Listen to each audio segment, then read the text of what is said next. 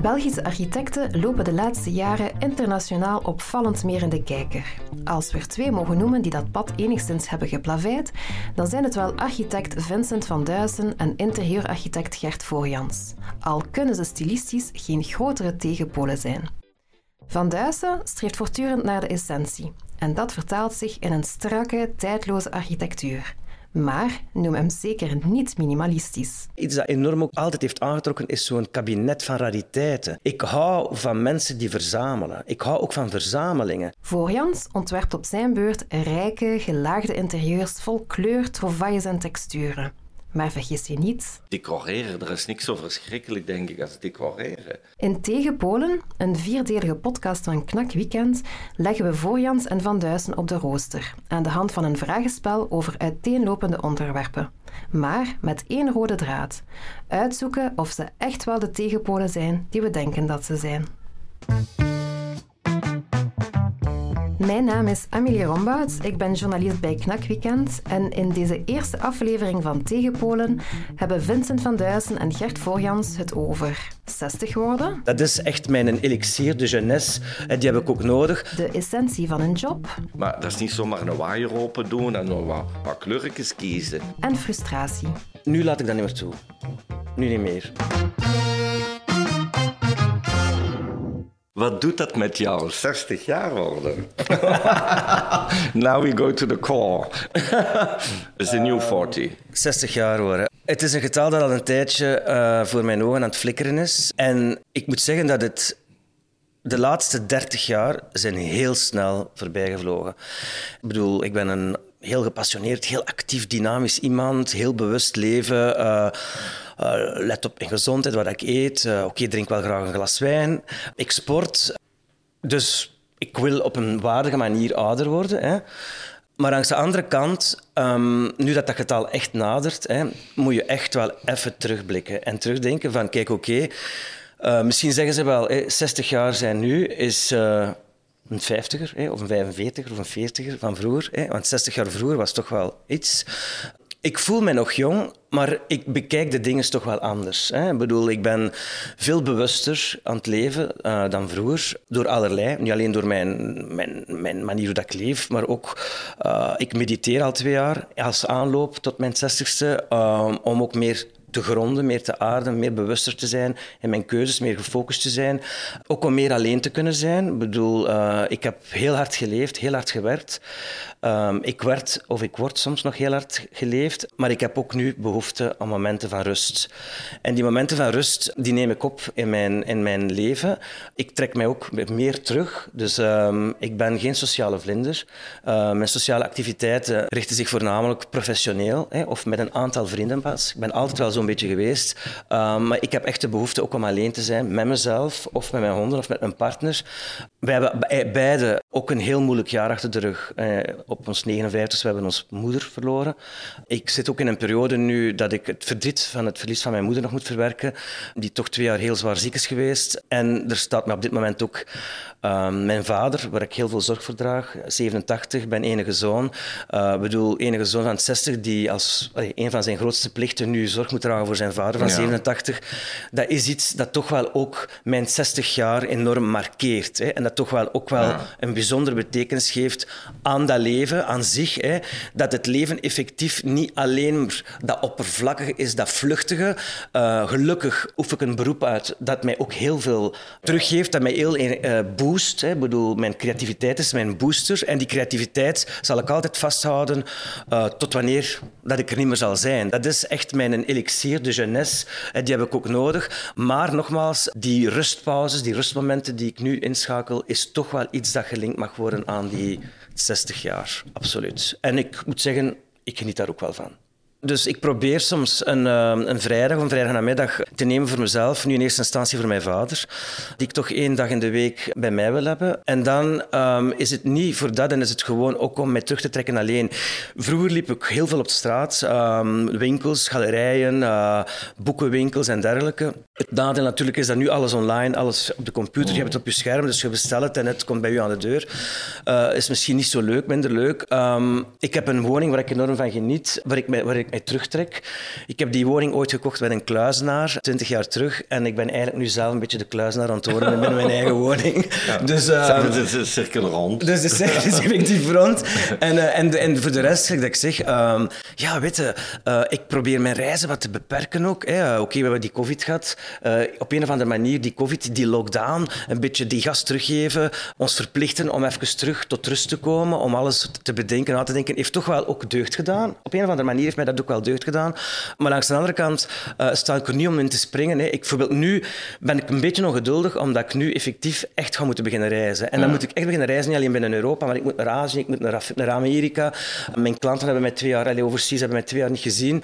Dus, en, uh, vroeger was dat met volle enthousiasme dat ik dat wou doen. En nu is dat toch een beetje terughoudend, eerlijk gezegd. Niet omwille van het feit van COVID en dergelijke, maar ook omdat ik... Um, als ik reis en ik ben uh, met mijn klanten, dan ben ik ook heel actief. Hè? Dus bedoel, het stopt dan ook niet. Het is niet omdat ik reis dat ik niet werk. Integendeel, dat is heel interactief en heel actief. En, en het entertainen, hè, of het, de, de, het entertainen is meestal een beetje gelinkt aan mijn beroep, toch? Dat wil zeggen, mijn social activities ja. zijn altijd toch hoofdzakelijk nog gelinkt aan mijn social activities. Ik heb effectief een kleine groep vrienden die ik op mijn één hand kan tellen. Um, ik kan mijn 60 jaar vieren in Portugal in mijn woning. Met alleen maar mensen die ik eigenlijk ken van toen dat ik 12, 16 jaar ben. Eigenlijk zo de happy, echt zo alleen maar Belgische vrienden van vroeger, vrienden en vriendinnen, uh, die, mij, die, mij, ja, die mij het 60 jaar, niet gaan spreken, het 60 jaar kennen. Er zijn zelfs vrienden bij die, die, die, die, die met mij effectief opgevoed zijn, uh, alleen, of die geboren zijn in hetzelfde jaar van mij. Dus het is gewoon, ik probeer meer te genieten van de echte waardes van het leven op dit moment.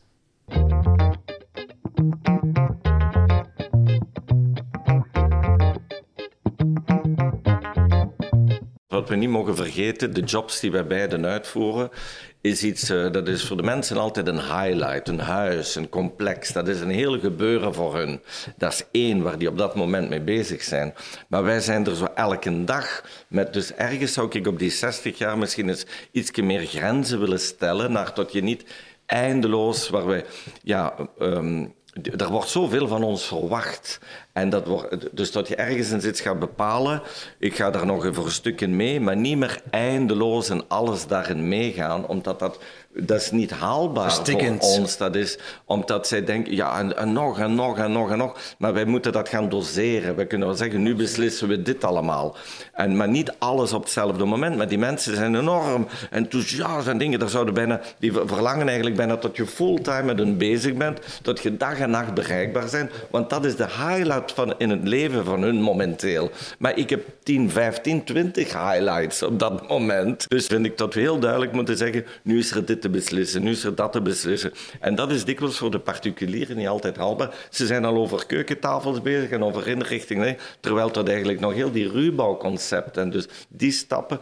En daar als je jonger bent en heel dynamisch en enthousiast, dan ga je er allemaal in mee. En dan denk je, oh ja, laat het maar en ik doe het maar. Maar dat is niet houdbaar op een bepaald moment. Dan moet je echt wel eh, professioneel gaan kaderen en zeggen, en nu stoppen we daar even mee, want je kunt dag en nacht daarover blijven praten. En dat wordt eigenlijk soms een beetje van ons verwacht. Uh-huh. Dus dat is iets wat ik voor mijn zestigste ga inbouwen. En daar komt eigenlijk op neer wat Vincent ook zegt, dat je terug, die, dat er iets meer stilte, levenskwaliteit komt op den duur ben je zo'n marathon aan het lopen, mm tot, je die, tot je dat werk ook op den duur niet meer goed doet. Je moet je daar geen flauw in maken. Dat is gelijk een muzikant. Je moet dan doseren. Je kunt niet elke dag uh, die grote concerten blijven geven. Je moet dan zeggen, we doen er twee per week. Of we Selectiever. En anders gaat dat niet. En dan kun je zeggen, dan heb ik tijd. Want in die, dat is ook niet vrije tijd. Dat is eigenlijk voeding teruggeven voor terug te kunnen functioneren in een optimale manier. Want ik geloof niet mensen die zich voorbij hollen tot, tot die resultaten beter zijn. Hoor. Ik, denk, geloof, ik geloof nu, voor 60 wordt meer het moment van minder, maar beter of intenser, voor mij althans dan. Want dat is het enige wat, wat de drijfveer gaat zijn. Dus ik zie liever een hogere kwaliteit dan nog meer. Daar ben ik ook volledig mee akkoord. het gaat hem effectief over die kwaliteit en niet die kwantiteit. Nee, ik denk dat, we dat ook gehad hebben. Ja, we denk ik ook dat de motivatie met reizen is. Ja, we zijn allemaal al misschien, ja, ik ga nu geen dingen noemen, maar zoveel keren in Azië, ja. zoveel keren in de States. Dus dat ding van, oh, als de eerste keer naar Tokio, ja, dan ho, ho, dat. Maar ja, nu zeg oh, ja, weer naar, moeten we naar Tokio? dus en dat, de, ja, dat, denk ik dat ook iets is met die drijfveer. We moeten ons enorm kunnen blijven motiveren ook. Hè. Daar gaat het ook om. Ehm, dat is denk ik ook de uitdaging voor een 60 en blijven doorgaan. Ehm, want ik zie me ook, ik wil ook niet stoppen. Hè. Ik wil doorgaan tot het laatste moment. Daar vind ik in Japan enorme voorbeelden van. Van mensen 95, 100 jaar die blijven prachtig. gaan. Maar dan moet je je doseren. Die doen ook niet wat ze op hun 40ste deden. En dan denk ik dat je naar prachtige zaken kunt gaan. Want ik vind het domste wat er is, op je 65ste met al die bagage, alles wat je kan. Wat je, en dan zetten ze die mensen allemaal off- off-road. dat is zo, zo fout als het maar kan zijn. Maar die moeten niet blijven meedraaien, gelijk ze dan op hun 40ste deden.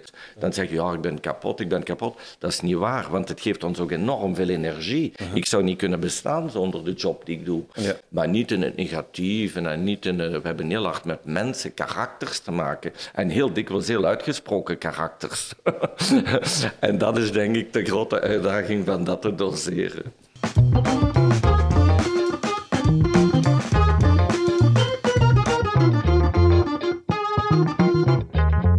Joker, stel je eigen vraag. Hoe zou Gert een verstilde ruimte beleven, hè? Met heel beperkte objecten in de natuur? Ik zou perfect eh, eh, in, in die, dat gegeven van Vincent, maybe one day, kunnen leven. Ik heb bijvoorbeeld klanten die hebben, hebben een bepaalde minimalistische sfeer. Die hebben, als je twee, drie huizen hebt, dan moet je toch wel heel dom zijn om dan drie dezelfde dingen te doen. Dus ik geloof ook niet dat er maar één goede oplossing is. Dus ik denk echt dat ik kan enorm appreciëren. En ik ben, ben een grote bewonderaar ook. Maar ik zou er ook zeker echt in kunnen leven, zonder daar met mijn klutter in te komen. Nee, maar ik ben zot van Japan. Ik bedoel, als ik nu zou zeggen, waar wil je nu als eerste heen? Dat is in Kyoto terug in zijn tour doen. Naar, omdat dat dat gaat bij Vincent veel verder dan alleen maar dat volume. Dat gaat ook over die materies, die aangestampte aarde, die tinten, eh, eh, linnen. Dus bij mij komt er nog een laag bovenop in vormen en nog met andere motieven. Ik zou een kamer in mijn huis kunnen hebben, bijvoorbeeld, ehm, die, die, die voor die sfeer en die stilte. En dus, nee, nee, zeker omdat ik al die... Er zijn ook al die tactiliteiten in. Wat is er mooier dan ik zou kunnen eten en drinken als ik één, één servies... Ik heb maar gewoon één bol Bol nodig, nodig, ja. bijvoorbeeld. Daar kun je uit eten, uit drinken, uit leven. Ja. Ik heb bewust gekozen van dat niet te doen. Dat is een bewuste keuze. Eh, en ik denk dat dat dan ook alleen maar, allee, dat dat dan alleen maar sterk kan zijn. Mooi.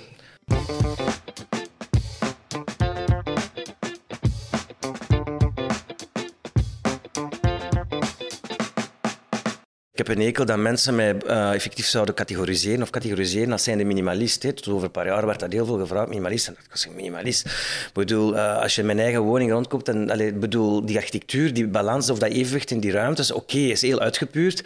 Maar uiteindelijk ben ik ook omringd door objecten. staan, Sculpturen, een kunst, objecten, Afrikaans boeken, tapijt. driehonden, een etnisch tapijt. Ik bedoel, dat hetzelfde als ik met Gert binnenkom. Bedoel, ehm, ik ben een heel nieuwsgierig iemand. Hè? En dan als ik dan altijd zeg, als er mij iets dat enorm ook altijd heeft aangetrokken, is zo'n kabinet van rariteiten. Ja. Ik hou van mensen die verzamelen. Ik hou ook van verzamelingen. Want eigenlijk doorheen verzamelingen kun je soms een abstractie zien, een abstract beeld. Je verabstraheert eigenlijk het aanwezige van al die boeken, al die objecten, door, waardoor dat alles terug heel rustig wordt. En dat is heel dubbel, maar ik heb dat altijd zo bekeken. Maar ik word dan wel enorm door aangetrokken, omdat ik een heel nieuwsgierig iemand ben. Als ik met Gert binnenkom, dan ga ik gaan kijken in die kas welke objecten er staan. En dat zijn allemaal objecten die betekenis hebben en boeken die, een, die iets hebben, in, die eigenlijk ook wel aan zijn leven gekoppeld en geëcht worden door, door reizen, door die dat hij verzamelt, maar die mij ook enorm aantrekken en Ja, maar ik denk dat veel mensen nog te veel denken. Dat ze, foto's is altijd een heel slecht gegeven. Ja. Als je mijn huis moet fotograferen, dan denk je, oh my god, daar, daar word ik gek. En dat, maar de- wat de mensen vergeten, dat is geen decor. Nee. Dat achter elk object zit er een verhaal, Ja. zit er een historie. En ik bekijk dat niet gelijk mensen dat zien van, oh, schoon. Lelijk of druk of bont of dingen. Nee, dat zijn allemaal, dat is een volledig, dat is een volledig verhaal. Ik leef eigenlijk in mijn bibliotheek. Dat, is geen, dat is geen winkel, dat is geen galerie, dat is geen shop. Dat is ook niet bedoeld om in rond te lopen, schoon, lelijk, schoon, lelijk. Voor mij is het niet alleen een decor. Ehm, ik, ik, kan u één ding verzekeren. Als ik, ik ga om de vijf jaar alleen maar eens naar Maison et Objet. En dat is het enigste moment als ik daar buiten kom dat ik denk, ik ga misschien toch iets anders doen.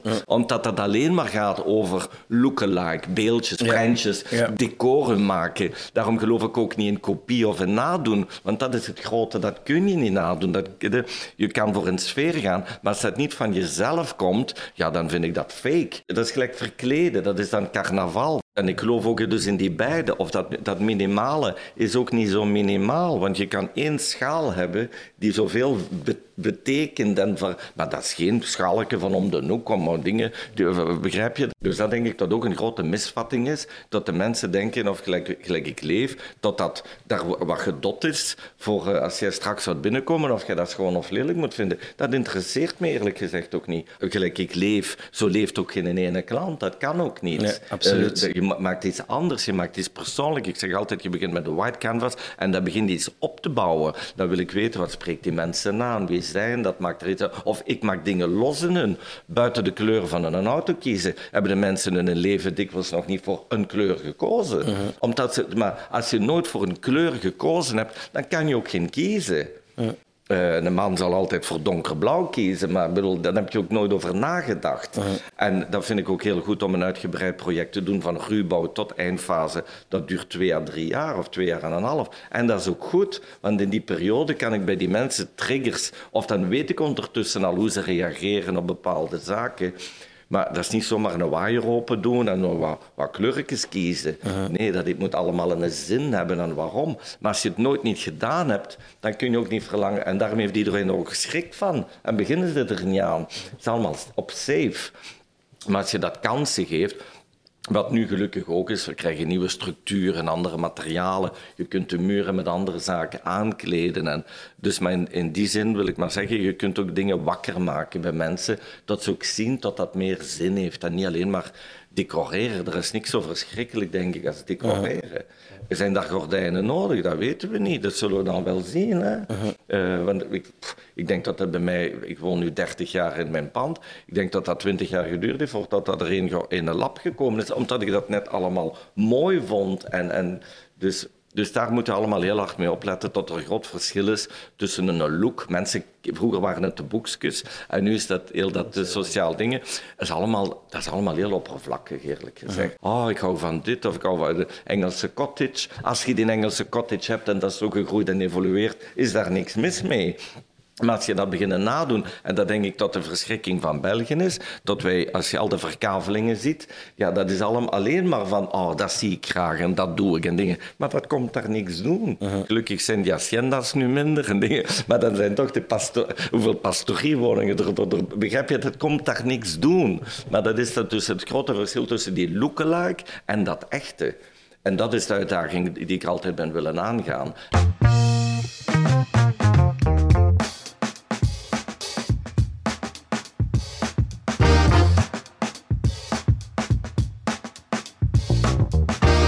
Wat is de essentie van wat je doet? Voor mij, hetgeen dat ik doe, staat nog altijd in teken van het welbehagen, comfort, het zich veilig voelen in de interieurs in de woningen die ik ontwerp. Voor de bewoners. Mm. Dus uiteindelijk, het is een heel humanistische boodschap. Um, maar toch wel ja, voor mij altijd als een rode draad doorheen mijn werk is gelopen. Uh, als ik terugkijk naar mijn projecten van 25, 30 jaar terug, dan stralen die nog altijd een bepaalde geborgenheid uit. Die mm. tijdloosheid van het thuis, het binnenkomen, het thuiskomen. En ik zeg altijd van oké, we leven allemaal een hectisch leven, een heel druk leven. We komen uit een postpandemische periode van twee jaar. Uh, het werd allemaal te snel, het werd allemaal te veel. En um, mensen hebben een behoefte ook aan rust. Hè. En ik denk die rust is iets wat ik altijd in mijn werk heb proberen te weerleggen. Maar dat wil ook niet zeggen dat de mensen de vrijheid hebben om dat ook in te vullen. Hè. Ik bedoel, die ruimte... Um, Eerst en vooral spreken we over die geëikte, die naakte ruimte, hè, die we architecturaal vormgeven, waarin uiteraard licht, hè, licht uh, massa, uh, de wisselwerking, interactie binnen en buiten een heel belangrijke rol speelt. Hè. En waardoor dat je door verhoudingen hè, sowieso al het gevoel van thuiskomen hè, mm. kunt uitlokken hè, mm. uh, of ervaart bij het binnenkomen. En ehm, dan is het, voor mij geef ik toch nog altijd een bepaalde vrijheid aan de bewoners zelf, tenzij dat ze echt vragen dat ik moet begeleiden tot en met de losse inrichting, dat ze eigenlijk die ruimte zelf kunnen invullen invullen. Maar de meeste mensen, en oké, mensen kunnen dat invullen uh, als ze kunstverzamelaars zijn, zoals dat met kunst doen, als ze veel boeken lezen, zoals dat met boeken doen. Ze kunnen allerlei andere zaken verzamelen en dat ook een plek geven in bibliotheken. Hè, mooie bibliotheken. Niks is zo mooi als een volgevulde bibliotheek. Ik heb een hekel aan die bibliotheken waarin er twee boeken en, een omval en een paardje. Voor mij is een bibliotheek effectief ook een bibliotheek die moet gevuld worden. Um, soms zeg ik, en dat zul je waarschijnlijk al gelezen hebben, een beetje zo dat sanctuarium, het heiligdom, dat er op een bepaald moment een geladenheid komt van oké, het valt valt hier gewoon weg. Hè. De mm. deuren zijn hier gesloten en ik kan hier teruggetrokken leven op een hele veilige en warme manier. Dat vind ik ook heel belangrijk, dat de mensen dat ook ergens beseffen. We denken nu toch te veel in een decorretje of in een decorum en, en tot het eigenlijk veel verder gaat. Het interieur kan niet dienen om, uh, om dingen te camoufleren, ook niet. Dat is vroeger veel gedacht, tot architecten ze ergens een fout gemaakt hadden. Daar moest dan de interieurarchitect een gordijn of een plant of een stoel komen zetten. Uh, ik denk dat we daar ook heel duidelijk moeten over zijn. Die woningen of dat object of dat project moet ook heel sterk zijn leeg, met niets. En dan krijg je interessante zaken. Dan ga je veel bewuster invullen. Ik vind ook soms veel te veel klutter overal gekomen is, omdat de mensen denken, als ze met interieur bezig zijn, dat het alleen maar dient om te vullen met zaken. Maar dat is helemaal niet waar. Eh, de, factor licht en lichtinval moet ook veel meer nagedacht worden. Waar leef ik morgens? Waar leef ik in de namiddag? Waar leef ik s'avonds?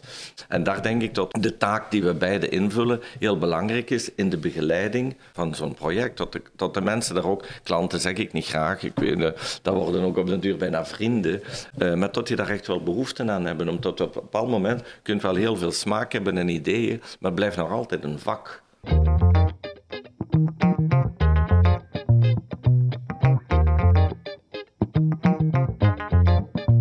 Heb je wel eens frustratie gevoeld als mensen zich je ontwerp eigen maken?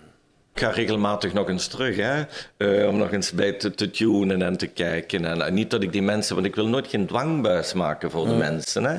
Ik werk ook maar zaken af tot x procent, gelijk Vincent zegt. Soms begeleiding nog in kunst, maar ik ga niet tot de laatste nagel en de laatste muur willen invullen, want ik vind dat compleet fout.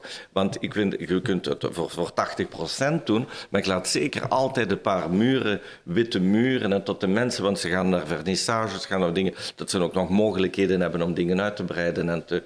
Uh, en dan, let it happen, let it be, wat er nadien mee gebeurt. Uh, ook kinderkamers of dingen, je moet daar een basis voor maken, maar dan moet dat kunnen ingevuld worden.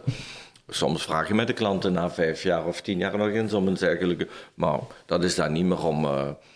Nee, ik denk dat ook, een goede interieur is ook dingen die zaken toelaten. Het is ook niet zo, die, die vaas mag daar staan en hier staan. En, en natuurlijk zie ik het liever anders. En picture perfect. En uh, gelijk het in de ideale wereld zou het willen. Maar um, nee, ik vind ook dat dingen moeten kunnen evolueren. Uh, het, het, is niet altijd eenrichtingsverkeer. Hè. Ik bedoel, het, het, is ook heel interactief. Uh, en ik, mij boeit het en mij inspireert het toch nog altijd dat ik um, klanten bij mij staan heb die toch wel als individu, als persoonlijkheid iets meer te bieden hebben dan alleen maar wij willen een woning van Vincent van Duizen Architects. En dan ben ik enorm geboeid door die persoonlijkheden en dan zal ik die persoonlijkheid ook meenemen in mijn ontwerp en dan zal er in een enorme interactieve manier ook samengewerkt worden. En dat zijn eigenlijk mijn beste projecten.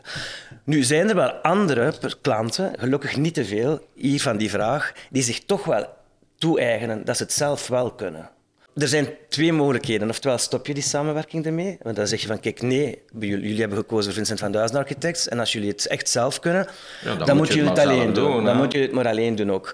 Ehm, ik heb ooit wel in mijn carrière wel een aantal klanten gehad die zich toch wel onrechtstreeks het zich durfden toe-eigenen van hey, het zijn onze ideeën, het zijn mijn ideeën, die lopen er rond. Nu laat ik dat niet meer toe. Nu niet meer. Bedoel, en dat komt ook weer al door social media. Vroeger waren het de tijdschriften. Mensen die te veel overdonderd worden en geïnspireerd worden door al die zaken, door al die beelden, die tijdschriften, waardoor dat op een bepaald moment bepaalde mensen die dan bijvoorbeeld minder tijd hebben, zich toe-eigenen dat ze zelf architect of interieurarchitect of decorateur of decoratrice worden. En dan, daar heb ik altijd wel persoonlijk een beetje een probleem mee gehad. Ik bedoel, het is soms te gemakkelijk. Eigenlijk dat zegt... Ik vind ook dat elk project een uitdaging moet blijven. Ja, en je absoluut. kunt niet maar komen, ik kom voor iets omdat ik dat gezien heb. Ja. Voor mij zeg ik dikwijls, het is interactie Ja. met de persoon, de bewoner. En één en één moet drie worden. Ja, en niet alleen maar gaan geven wat ze al gezien hebben Nou, of wat ze absoluut, hadden. absoluut. En dat kun je niet als dat geen... Dat moet een top samenwerking zijn, een win-win. En anders begin ik er ook niet meer aan. Begrijp je? Want werk is er altijd. Maar ik wil nu, Klopt. als, dat iets is wat ik mij vandaag toewens, of als je zegt wat doe je op je 60ste, dan moeten dat soort projecten zijn. Wij willen zelf, ik wil er ook nog zelf in groeien Absoluut. en evolueren. En niet alweer maar eens gedaan hebben van ja, die, die Ja. spielerij, dat weten we ondertussen en dat kennen we. Dus en dan krijg je ook boeiendere projecten, boeiendere klanten en dan heb je dat, heb- komt die factor niet meer boven van ik heb dat zelf gedaan. En dingen. Ik wil zelfs niet dat ik het alleen gedaan heb. Het moet Nee, iets zijn, interactief. gelijk een orkest, dat is een volledige symfonie te maken. Dat zijn al die verschillende facetten. Dus dan, ik denk dat, dat daar moet je heel bewust voor kiezen. En anders, ja, dan ben je je job aan het doen. Maar misschien eh, wil ik op vandaag misschien niet meer mijn job doen, maar terug van, van, gelijk van scratch beginnen met een enthousiasme. En dan heb je die wisselwerking nodig naar iets nieuws. Om terug te evolueren. We moeten evolueren en elk project moet groeien zijn. Absoluut. Dit was Tegenpolen, een vierdelige podcast van Knakweekend met interieuriconen Vincent van Duysen en Gert Voorjans. Opgenomen in The Apartment van Graanmarkt 13 in Antwerpen. Heb je ervan genoten? Aarzel dan niet om deze podcast en het kanaal van Knakweekend met anderen te delen. In een volgende aflevering zetten Voorjans en Van Duysen hun gesprek verder.